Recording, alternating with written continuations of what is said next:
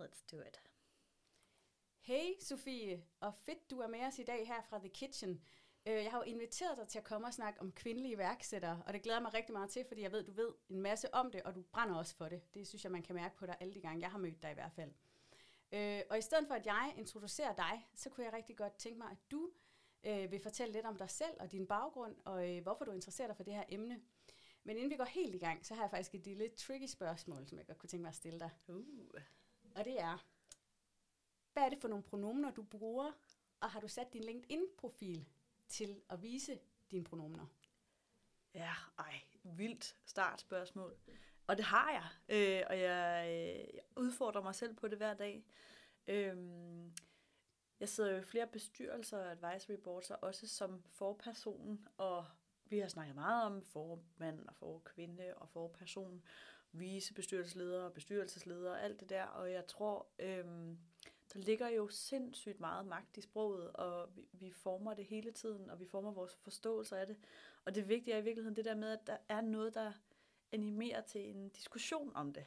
Så det er ikke nødvendigvis, at ordet har den afgørende betydning, men det, at man overhovedet udfordrer det, gør, at vi bliver nødt til at have den samtale, som hele tiden flytter det og giver plads til mere og giver plads til flere mennesker og flere øh, typer af samtaler også. Så øh, ja, det er noget, jeg tænker meget over. Jeg er ikke sikker på, at jeg sådan har et godt svar, eller øh, er noget, jeg synes er mere rigtigt eller forkert, men jeg er virkelig glad, når der er nogen, der, der sætter det på agendaen. Fedt. Og jeg går ud fra, at det er hende, og, eller hvad hedder det? Jo, hende, hendes, ikke også? Jo. Der er din, jo, Ja. pronomener. Jo, det er det. Jeg synes jo, der er jo ikke så meget ved det imellem. Men øh, det... Øh, ja, jeg, jeg har lige siddet og snakket med min datter om det faktisk, og øh, altså hun er ni, og det er noget, hun for eksempel er ekstremt bevidst omkring. Øh, fordi øh, vi så et program, og så var hun sådan, hvorfor siger de de? Jamen det er fordi, at vedkommende ikke vil defineres som hverken en kvinde eller en mand. Øh, så, så, så bruger vi en, en anden terminologi eller et andet pronomen for det. Øh, og så havde hun en lang diskussion med min søster, som, som også ligger i den snitflade hele tiden. Øh, så det, at den næste generation, eller de næste generationer efter os, der er det meget mere præsent, end det var, da vi var børn. Altså, der havde vi ikke valget. Øh, men det har de, og de har det tidligere, de bliver bevidste om det tidligere. Er det mere forvirrende, eller er det med til, at der bliver plads til mere? Det skal jeg ikke kunne sige. Fedt. Spændende, at du starter der. Ja, vildt spørgsmål. Beklager. Ja, det er så godt. Øhm, og jeg tænker, at den lader vi lige ligge et øjeblik, fordi jeg tror, vi ender med at komme lidt tilbage til noget mm. I samme stil. Mm. Øhm, men inden det, så synes jeg, du skal have lov til lige at fortælle, hvem du er. Ja, jeg hedder Sofie Bæk, og jeg er 37. Jeg har to børn, som jeg har halvdelen af tiden på 6 og 9. Og det betyder selvfølgelig også, at jeg bliver nødt til at tilrettelægge mit liv efter, efter det, kan man sige. Øh, det fylder meget. Jeg har en øh, direktørtitel hos øh, NIRAS, som er en rådgivende ingeniørvirksomhed, hvor at jeg er ved at bygge et øh, startup space op, øh, som er en hub for iværksættere inden for de samme områder, som NIRAS arbejder inden for. Det er jo alt fra vand og forsyning til øh, miljø, øh, affald, øh, fødevarer. Øh, hele byggebranchen er vi enormt store på og arbejder rigtig meget indenfor. Så hvad skal man sige, det, de samme typer af startups, som kommer med nye grønne teknologiløsninger, det er nogle af dem, vi tager ud i hoppen, og det sidder jeg med. Øh, og det forsøger jeg at få til at hænge sammen med, at øh, jeg har det godt, og at mine børn har det godt, og øh, pendler til en kæreste i Aarhus.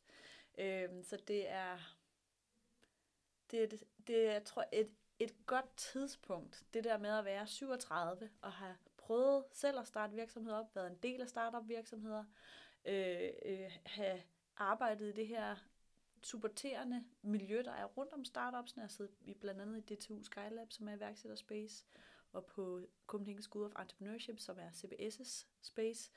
Øh, har arbejdet vildt meget med iværksætteri gennem mange år, selv prøvet det af, og nu står jeg et sted, hvor jeg faktisk også kan hjælpe iværksætterne med at lande ind i øh, et markedsfedt, kan man sige, ved hjælp af det her sted, som vi er. Så jeg, jeg tror, øh, det kunne jeg ikke have gjort for 10 år siden eller 15 år siden. Så jeg er vildt glad for at lande et sted, hvor at jeg ikke føler mig presset, selvom at det er en, en stor mundfuld og, øh, og et, et, et nyt sted, vi bygger helt op fra bunden. Men, men jeg synes, opgaven er overskuelig, og jeg er sikker på, at det også skal lykkes at have mig med i det, og have dem omkring mig med i det. Øhm, vil du ikke fortælle lidt om det projekt, der egentlig gjorde, at vi to vi mødtes? Jo, mega gerne. Ja, altså øhm, det hele kom ligesom tilbage til, at jeg selv var en del af en startup, hvor der sad 20 ingeniører. Og øh, altså vi var to kvinder. Øhm, og det at være kvinde i tech er jo relativt stadigvæk usædvanligt, eller i hvert fald et, et, en minoritet. Øhm, så derfor så lavede jeg et radioprogram, der hed Høje Hele og Store Beslutninger på P1, som blev fuldt op af en podcast, der hedder Topkvinder, der stadig kører. Øh, og, og oven på det, så kommer jeg så ligesom ind i CSC Copenhagen School for Entrepreneurship, og finder ud af, at der er lidt penge til det der med kvinder i iværksætteri. Nå, lidt penge, siger du, til det der kvinder i iværksætteri. Altså, hvad er, hvad er det, vi taler om her? Øh, så fik jeg en forsker til at, øh, at tage alle de barriere, der er for kvinder i iværksætteri. Så tegnede vi det op som sådan et kæmpe opslagsværk. Hvad er det, vi bliver udsat for? Hvad er det, vi udsætter os selv for? Så vi delte dem faktisk op, så vi på den ene side havde alle de eksterne barriere, og på den anden side havde vi alle de interne barriere. Og dem kunne vi jo godt sidde og kloge os på at få lyst til at lave verden om. Det kan man bare ikke i morgen. Så det vi blev enige om, det var, vi fokuserer på de interne barriere. Vi ved godt, at de andre findes. Vi satser på, at vi kan lave dem om på sigt, og det kan vi måske ved at ændre nogle af de andre forudsætninger for kvinder. Nemlig dem, der ligger hos dem selv. Og øh, så, så det var sådan, kan vi bygge noget, som sender dem et andet sted hen? Altså, øh, så vi fik simpelthen kortlagt det, og så prøvede vi at bygge et, et, det er vel blanding af et talentprogram og et acceleratorprogram for kvindelige founders, øh, som var alt fra sådan en helt tidlig idé, det kunne være fedt at bygge en virksomhed op her, til øh, nogen, der allerede havde relativt stor årlig omsætning. Øh, det var lige meget, fordi det, det handlede om, det var jo selvfortællingen, og hvordan de var godt i det, hvordan de skabte et arbejdsliv, der fungerede, hvordan de stolede på det nok til at bygge virksomheden op. Ikke? Øhm, så det var ligesom fundamentet for at, at bygge de 10 moduler, som så endte op i sådan en demo day. Og der møder vi hinanden, øh, fordi vi inviterer jo en masse folk også til at, at komme og se resultatet af det, vi havde skabt, og også dele de kvinders historier. Og, øh, og det har haft altså en afgørende betydning for den måde, jeg går på arbejde på. Fordi det rum, der blev skabt, var så unikt, og det blev så tydeligt, hvad der virker, hvad der ikke virker. Altså sådan helt lavpraktisk, bitte, bitte små detaljer kan have en kæmpe betydning. Og øh, det, det bruger jeg jo stadigvæk meget tid på, men nu er det måske sådan lidt mere organisk i det setup, jeg sidder i nu, at jeg tænker rigtig meget over, hvordan taler vi sammen? Jeg tænker rigtig meget over, hvordan faciliterer vi en dialog, hvor alle er med? Jeg tænker rigtig meget over work-life balance, og at hjælpe dem i det. Jeg tænker rigtig meget over indretningen. Hvad ligger der her? Hvad bliver I mødt af, når I kommer ud i forretningen? Alle de ting er noget, vi er bevidste om. Og det er jo ligesom vi startede med at snakke om, det, det er bevidstheden, der skaber samtalen. Ja, præcis. Og Sofie, jeg kunne rigtig godt tænke mig, hvis du kunne have lyst til at uddybe de indre barriere, som kvinderne oplever som iværksættere. Ja, og altså det er jo svært lige at vide, hvor man skal starte, fordi der er faktisk ret mange. Øh, men nogle af dem, som er virkelig store, øh, som fylder rigtig meget, det er øh, rollemodeller.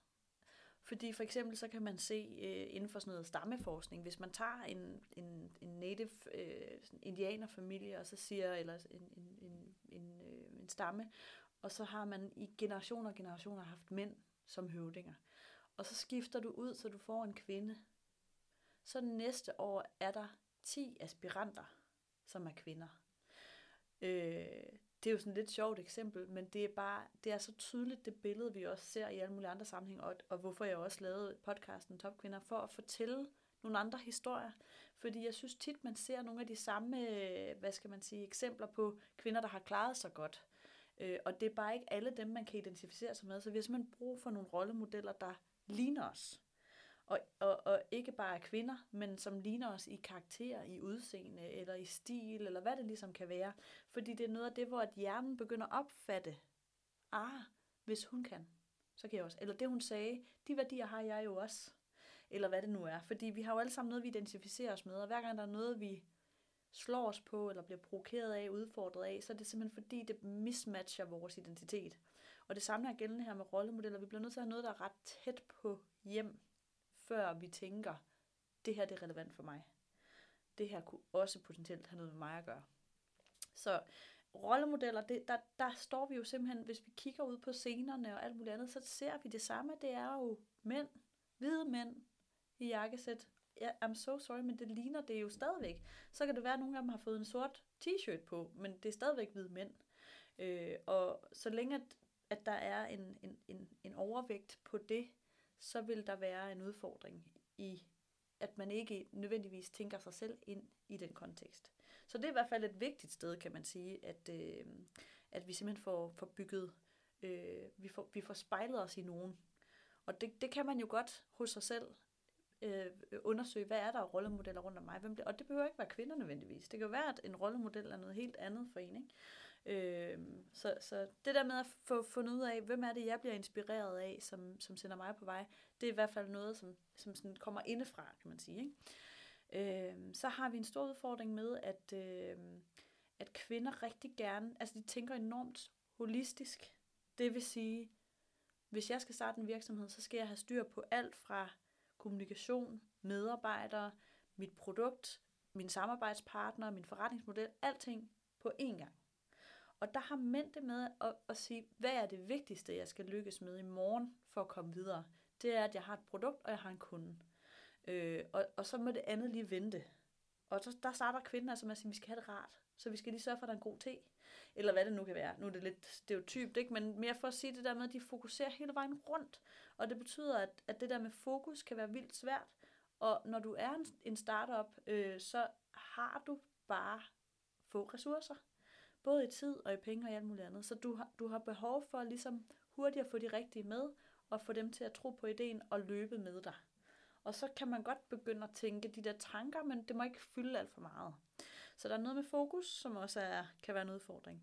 Og i hvad skal man sige, kølvandet på det ligger der jo også, at, øh, at så er der også nogle usikkerheder, som kvinder har det med at have altså det er jo meget generalistisk, jeg taler nu, men, og, og, og for, for mange er det ikke tilfældet, men, men forskning viser, at det her det er et så tydeligt problem, at mange kvinder forbereder sig simpelthen for meget. De forbereder sig helt ned i detaljen. Jeg lavede på et tidspunkt et interview med en kvinde, som var ekstremt optaget med at sige, at vi kan ikke være perfekte. Hvis du vil prøve at være perfekt, så fejler du. Så du bliver nødt til at slække her og der. Og så sad hun med et helt bord fuld af noter, som hun havde forberedt frem til vores interview. Øh, jeg holder utrolig meget af hende, og hun er kæmpe dygtig. Men det var jo så tydeligt, at hun havde jo brugt oceaner af tid på, på det der. Ikke? Øh, så research bruger vi meget tid på i stedet for produkt. Øh, og vi forbereder os til møder, til præsentationer 10 gange så meget. Det vil sige, der, der mister du jo noget tid. Øh, du kommer også for sent i markedet, du kommer for sent ud til dem, du skal have fat i, og alle de forskellige ting. Så det er også et, et issue, som, som jo kommer indefra. Øh, så er der øh, jo noget, som jeg synes er det mest vidunderlige ved kvinder, det er, at, at vi, vi har virkelig brug for purpose. Altså, og det er der flere og flere mænd, der også har. Altså, og det, man kan se det skifte, der sker nu. Mænd vil på barsel, mænd vil have mere fleksibilitet. Men tidligere har de taget sig nogle friheder, og så har de lavet som om, at de knoklede røven ud af bukserne. Og det kan kvinder ikke på samme måde. Igen, generelt. Men trods alt er det et meget tydeligt billede, vi ser. Jeg, skal, jeg har brug for at mærke, at vi arbejder for noget større. At det vi løser, det er ægte, og ikke bare øh, greenwashing, eller en eller anden kampagne, eller hvad fanden det er. Det skal, det skal helt ind i hjertet. Øhm, og det kan jo være en udfordring, hvis du skal have ud og have nogle kunder, for eksempel. Og du lige bliver nødt til at springe over, hvor gader laves, eller fortælle en anden historie, end, end den, du egentlig kunne. Så det der med fake it till you make it, er, er måske lidt sværere for mange kvinder. Øh, så der er helt klart meget omkring sådan noget work-life balance. Det fylder meget mere for kvinder. Øh, kan jeg nå til yoga? Er der mulighed for, at jeg kan trække vejret? Jeg har brug for at gå en tur. Jeg skal også tidligt i seng, øh, hvis jeg skal være frisk i morgen. Og det tror jeg, det har jo en virkelig stor indflydelse på den måde, vi kommer til at arbejde fremadrettet. Så jeg ser det som en mega positiv ting, at det er noget, vi kræver. Mm. Vi gør det ikke med mindre at. Øh, så vi har en tendens til ikke at ville køre os selv over på samme måde. Og øh, det tror jeg jo virkelig på. Når, prøv at tænke, når de verdener der mødes. Det bliver jo fuldstændig fantastisk. Så, så mere af det, og stille de krav, og, og sige, jamen altså, jeg har børn, jeg skal hjem til. Jeg arbejder hertil og ikke længere. Og så, så må I tage det, der er. Og så det der med at lære at fokusere på de rigtige ting. Ikke? Øh, det kommer jo også, jo mere man gør det. Øh, og det kan også være, at vi lige skal nævne det i den sammenhæng, fordi der er jo noget med, at vi har svært ved at stille os selv frem og sælge os selv på en scene øh, til et pitch øh, over for en investor, øh, hvad det nu kan være. Så det der med, at øh, det er både fuld, fyldt af, af frygt og usikkerheder, kan jeg det her? Mm. Øhm, men det har jo også, hvad skal man gøre noget med, at vi ikke får muligheden for at øve os. Så den er faktisk både indre og ydre. Fordi det indre i det der med, det er, hvis der er nogen, der spørger mig, så har jeg en tendens til at sige, tror du ikke lige, du skal spørge Anders, han er nok bedre. Altså han har også mere erfaring, eller han har lidt mere styr på tallene, eller hvad det nu er. Ikke? Øh, så vi kommer måske en gang imellem til at sige nej til nogle muligheder, fordi vi føler os utrygge i det. Men så snart vi har stået der tre gange, er vi jo ikke utrygge i det mere. Så det handler også bare noget meget om træning. Og så kan vi jo se, at vi bliver mindre spurgt, simpelthen. Fordi vi, en anden bias ligger jo lige i det her med, at kvinder, som ved, hvad de vil have, går op og siger, hvad de vil have, øh, har idéer til, hvad skal vi, altså som visioner for virksomheden og mål osv., de fremstår dominerende, og mænd, som har fuldstændig samme tanker, idéer, måder at gøre det på, fremstår visionære. Mm. Øhm, og det, det kan man simpelthen gå ind og måle ved for eksempel at smide et CV ud til en masse mennesker og sige, det er Harriet, og det er Harold. Øh, de har bare fjernet et billede og skiftet navnet ud, men det er den samme profil, det er det samme CV. Man fortæller, at de har det samme netværk, og de kender ham og hende og dut, dut, dut. Og, og der bliver de vurderet til at have fuldstændig... Altså, folk har lyst til at følge manden, men de synes, at hun er anstrengende.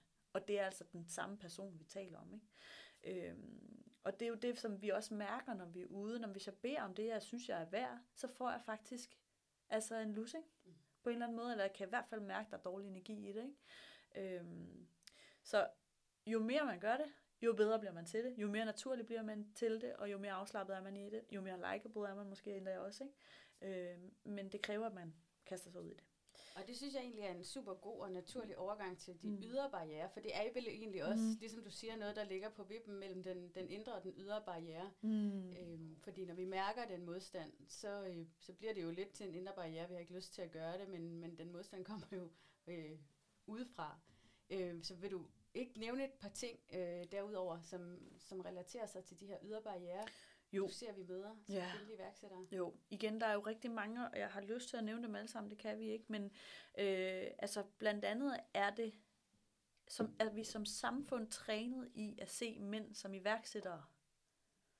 Og det er både kvinder og mænd, som kigger på mænd som iværksættere. Hvor at kvinder, det er noget med, at hun har en lille idé, Altså, så det er, det er helt sikkert sådan et, et, et mindset, vi har omkring det, som er, er svært ikke? Øh, at ændre. Man har billedet af den der knoklende mand, der står på scenen og pitcher. Øh, så, så den unconscious bias ligger der jo altid. Men generelt for eksempel, hvis vi nu taler sådan hele investorspacet, man skal ud og have nogle penge, øh, man kommer, man beder faktisk oftest om mindre for det samme. Så kvinder har en tendens til at bede om for lidt, og så får de endda endnu mindre, end de beder om. Det vil sige, det er svært at lykkes med sine mål, hvis du beder om for lidt ressourcer til at nå i mål med det. Øh, men der kan vi simpelthen se, at investorerne er ekstremt kritiske, når de taler med kvindelige iværksættere, stiller de dem andre typer spørgsmål. Det er der jo simpelthen lavet en masse forskning på, så man får øh, ikke så mange HV-spørgsmål. Altså, hvordan har du tænkt dig at løse det, og hvor går I hen med det, og hvornår har I tænkt jer at nå i mål med det? Det er mere sådan, er du egentlig kompetent til opgaven? Øh, har du det team, der skal til? Så det er sådan nogle ja-nej, og det gør, at man ikke får mulighed for at folde det ud og fortælle dybden. Man skal virkelig selv gribe det meget. Ikke? Øh, så det er jo det er jo generelt et problem. Så, og, og det synes jeg er en super spændende pointe, og jeg sidder ja. faktisk også her med en rapport fra øhm, øh, Vækstfonden, mm. som siger noget af det samme med det, du siger. Og de øh, er jo heldigvis blevet bevidste om det, og vil egentlig gerne gøre noget ved det. Snakker om at bruge machine learning til at prøve at komme de her unconscious bias i møde, så de ikke falder i de, øh, de huller, der er at falde i, øh, hvor de behandler kvinderne anderledes end mændene, når de kommer og pitcher for dem. Mm. Øh, men, men super spændende øh, pointe. Øh, jeg synes, vi skal gå lidt videre. Mm. Øh, fordi jeg kunne godt tænke mig at spørge sådan et spørgsmål, som jeg egentlig tænker er øh, noget, vi har taget for givet i hele den snak, vi har haft op til nu. Ja. Øh, som ligesom bliver præmissen for det hele. Så jeg vil egentlig gerne nulstille og spørge dig, hvorfor er det overhovedet vigtigt at få flere kvinder? Lige nu der er det 26, 25, 26 procent af iværksætterne, der er kvinder. Og det afhængig af, hvordan afhængig vi spørger, af, hvordan hvor vi måler. Gør tallene op, ja, helt sikkert. Nogle steder er det kun 12. Ja, lige præcis. Jeg skulle ja. til at sige, det er i hvert fald ikke flere. Mm. Øhm, og vi har forsøgt at gøre noget ved det her i noget tid nu. Mm. Hvad nu, hvis kvinderne bare ikke vil? Mm. Hvad så? Hvorfor er det vigtigt, at vi tager os af det her spørgsmål, og, og forsøger at skubbe til, at der kommer flere kvinder i iværksætteri. Er det overhovedet vigtigt? Men det er jo sjovt overhovedet at stille spørgsmålet, hvad hvis kvinderne ikke vil? Altså fordi der ligger en antagelse i det spørgsmål. Så jeg tror, for mig handler det nok mere om at vende det på hovedet, fordi for mig betyder iværksætteri, at man jo ser et, et hul i et marked, man ser en udfordring, eller man går og bakser rundt med nogle, et eller andet, der føles som om det her, det kan et eller andet vildt. Det kan et eller andet sjovt, det kan et eller andet spændende, det kan et eller andet rart, hvad det nu er. Og så får man lov til at prøve det af. Og der er jo ingen, der siger, at alle skal gå hen og blive en kæmpe succes eller en kommersiel forretning. Iværksætteri kan jo være enormt mange forskellige ting. Øhm, så jeg synes det ikke, det er relevant at stille spørgsmålet, fordi jeg vil, jeg vil gå ud fra, at vi alle sammen går med en masse øh, drømme og håb og idéer for fremtiden, og de kan komme ud på alle mulige måder. Altså vi taler også om socialt impact og, og den type iværksætteri, NGO'er og alt muligt andet. Så, så lad os bare gå ud fra, at vi har en masse talent. Vi kan jo se, at kvinder bliver bedre, mere uddannet end, end nogensinde før. Vi er jo faktisk nu på den anden side af, altså at, at, at, at at tale om ligestilling her, fordi der er faktisk flere kvinder, der uddanner sig nu, men, men det kan vi bare ikke se, når vi kommer op i lagene. Øh, så jeg tror, at vi skal slet ikke spørge kvinderne, fordi det kan da godt være, at de siger, nej, det er ikke det værd, eller det vil jeg ikke, men, men i det har vi alle præmisserne lagt op til, at de siger nej. Også når vi taler om, at det kan være, at kvinderne ikke har lyst, men det kan da også være, at mændene ikke har lyst. Det glemmer vi måske også at stille det spørgsmål. Der ligger jo et kæmpe pres stadigvæk hos mændene om, at de skal komme med pengene, og de skal komme med resultaterne, og de skal være succesen. Så der ligger jo i hele vores samfund også den måde, vi ligesom kigger på mænd og kvinder på, der bliver det bare enormt opdelt. Og, og du starter jo med at sige, jamen, er det, altså, hvorfor taler vi om han og hende? Øh, så, så måske er der også bare noget med, at, at det næste det næste skifte, der vil ske, øh, der bliver det meget mere flydende. Og det, det glæder jeg mig personligt rigtig meget til. Sofie, tiden den går, og din telefon bimler og bamler, og man kan jo godt fornemme, at du er en travl dame.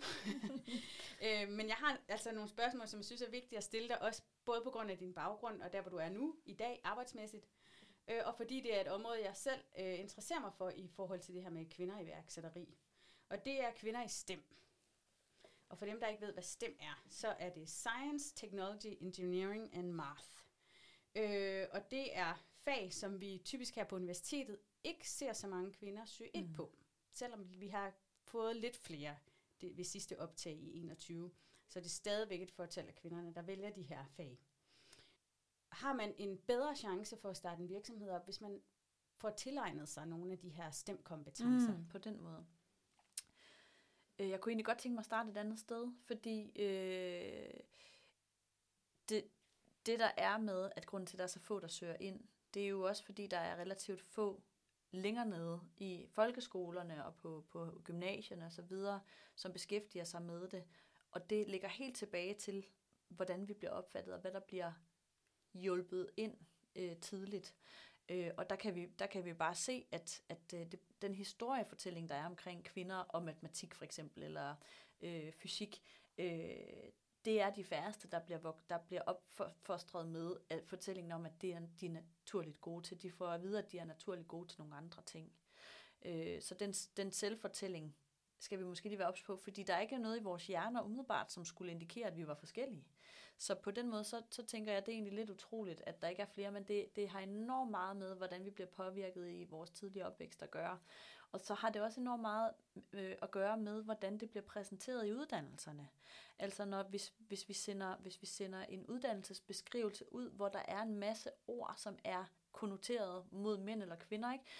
Øh, det er noget, vi kan gå ind og tracke, at der er en bestemt ordbrug, som, hvor at kvinder de simpelthen føler sig dekoblet. Øh, og for mændene, så er det sådan, ja, jamen, jeg, kan, jeg er totalt sales ninja. Eller hvad det nu kunne være. Ikke? Altså, men, og, og der ligger jo selvfølgelig, fordi at vi lever i et videnssamfund, øh, så er det klart, at det, der er en kæmpe efterspørgsel øh, på, det er nogle af de fag, du nævner. Altså alle ingeniørfagene i det hele taget, og også håndværk og alt muligt andet. Det, det, det er det, der er kæmpe, kæmpe efterspørgsel efter, og de er jo langt, langt bedre lønnet. Altså langt bedre lønnet. Mm. Og der ligger, øh, hvad skal man sige, hvis du arbejder med teknologi på en eller anden måde, øh, data eller hvad, hvad det nu skal være, øh, det er jo der, de store virksomheder også kigger imod. Det er jo der, de, altså, der er muligheden for at bygge innovationen. Og det er det, der bliver skudt penge i. Ikke? Så, så det er klart, at jo flere ingeniører, der er, som er kvinder, jo flere vil gå ud og påvirke øh, virksomhederne, øh, investorerne osv. Og så kan det være, at de bliver til startups og iværksættere, øh, men, men de kommer jo til at fordele sig ud, ligesom også at mændene, som er på de uddannelser, fordeler sig ud. Det tror jeg. Mm.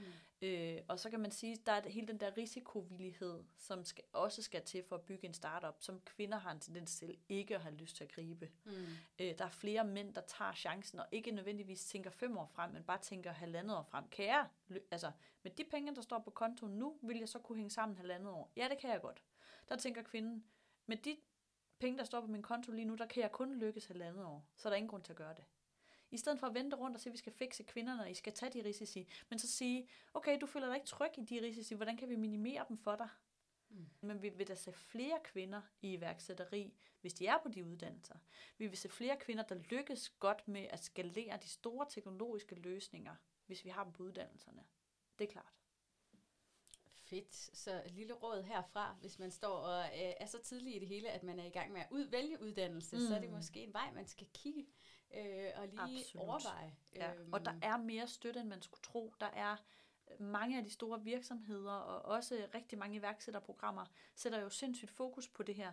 Så man bliver altså også hjulpet rigtig godt. Og så kan vi tale om glasloft og alt muligt andet, men det kommer til at ændre sig inden for nogle år. Så øh, ja, for helvede tage chancen. Altså gør det. Der er kæmpe meget opbakning, og du får, øh, du får en, en fed oplevelse.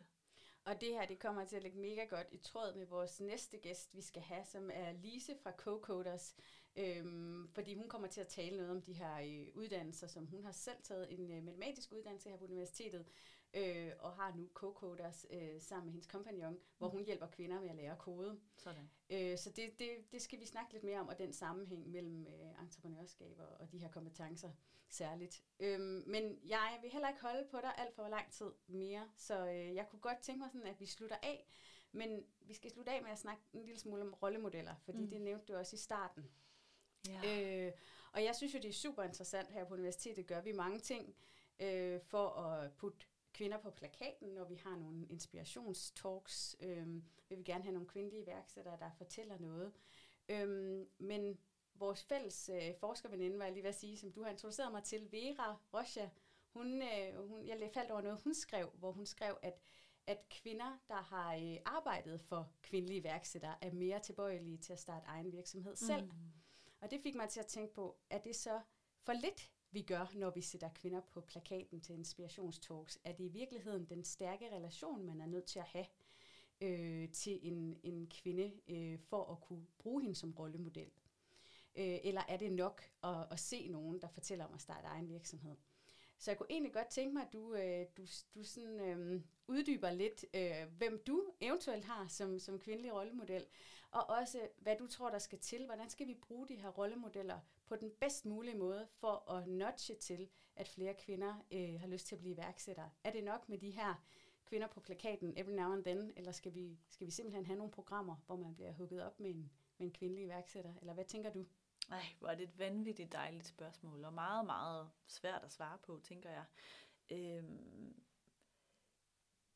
jeg, jeg har jo faktisk en, en humaniora-uddannelse, øh, og der har jeg arbejdet rigtig meget med formidling og øh, hvordan penetrerer man med en, en historie. Fordi i gamle dage, der troede vi ligesom, vi kunne præsentere folk for noget, og så ville de købe et produkt for eksempel. Ikke? Så man kørte sådan en masse kampagner ud til folket, og så kunne de så gå ud og købe en sæbe.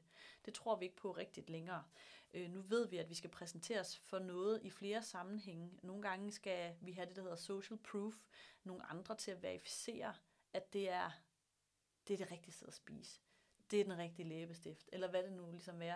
Det er det rigtige for dig, det valg der. Øh, øh, vi, kan, vi kan se, at der er noget med, at vi bliver bakket op af nogen, der har mere erfaring end os selv. Altså så en, som, som man synes er sej. Du er sej, du kan noget. Hvis de siger til mig, prøv at høre, du skal den vej, så har jeg en kæmpe meget større tendens til at gøre det, end hvis det er en veninde, eller øh, noget familie, eller øh, nogen, jeg har studeret med, eller et eller andet, eller en, en folder, der ligger et eller andet sted. Så det har en mega impact med de mennesker, vi møder, det miljø, vi er omkring.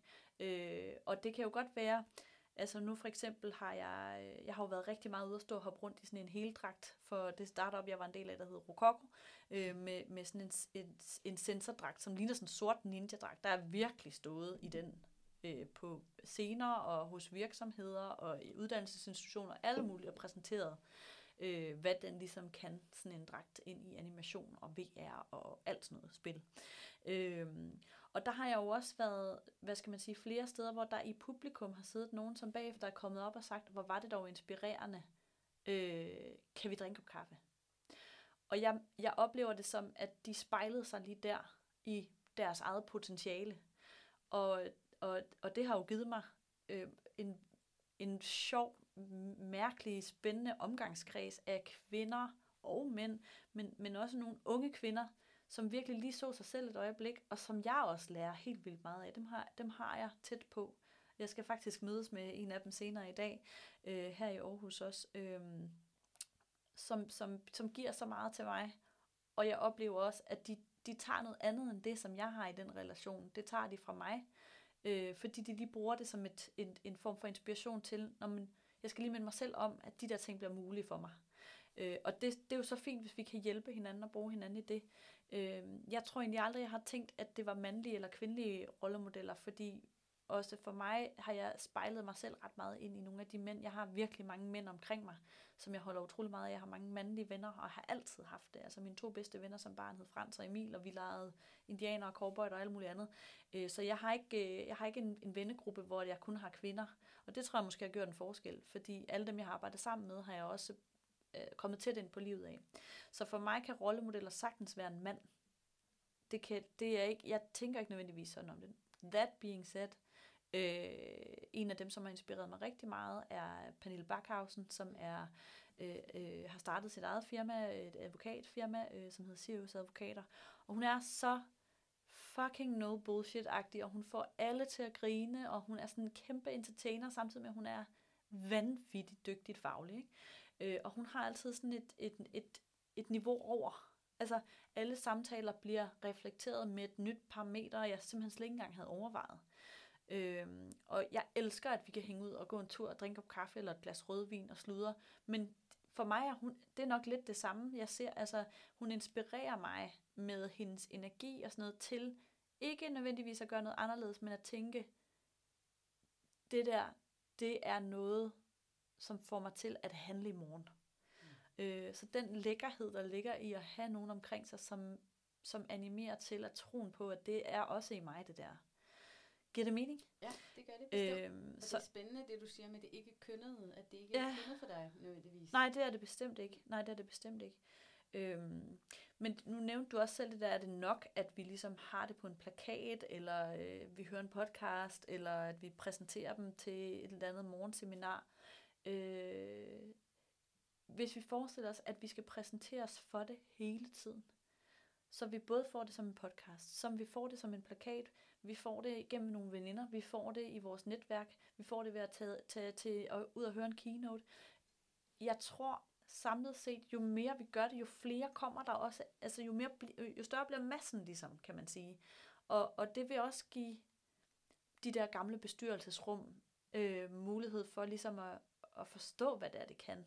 Så, så det kan være, at det skal ikke inspirere nogle unge kvinder, det kan være, at det skal inspirere samfundet. Og i det, så vil der også være nogle af de unge kvinder, som træffer et andet valg. Det hele hænger jo på en eller anden måde så sådan fint sammen. Mm. Men øh, for mig har det været øh, har det været nok relativt en stor faktor i der, hvor jeg er landet, at jeg altid har været i konstellationer, hvor der har været både mænd og kvinder, som jeg har været inspireret af, og som jeg har haft tæt på. Det tror jeg betyder rigtig meget. For mig i hvert fald. Øhm, ja. Tak, Sofie. Jeg tror, vi stopper der. Øhm, tak, fordi du vil have mig. vi kan jo blive ved og ved og ved. Det har okay. jeg også lyst til, men du skal videre. Ja. men tak, fordi du er kommet. Øhm, og jeg håber, vi ser dig i The Kitchen igen på et andet tidspunkt. Absolut. Tak.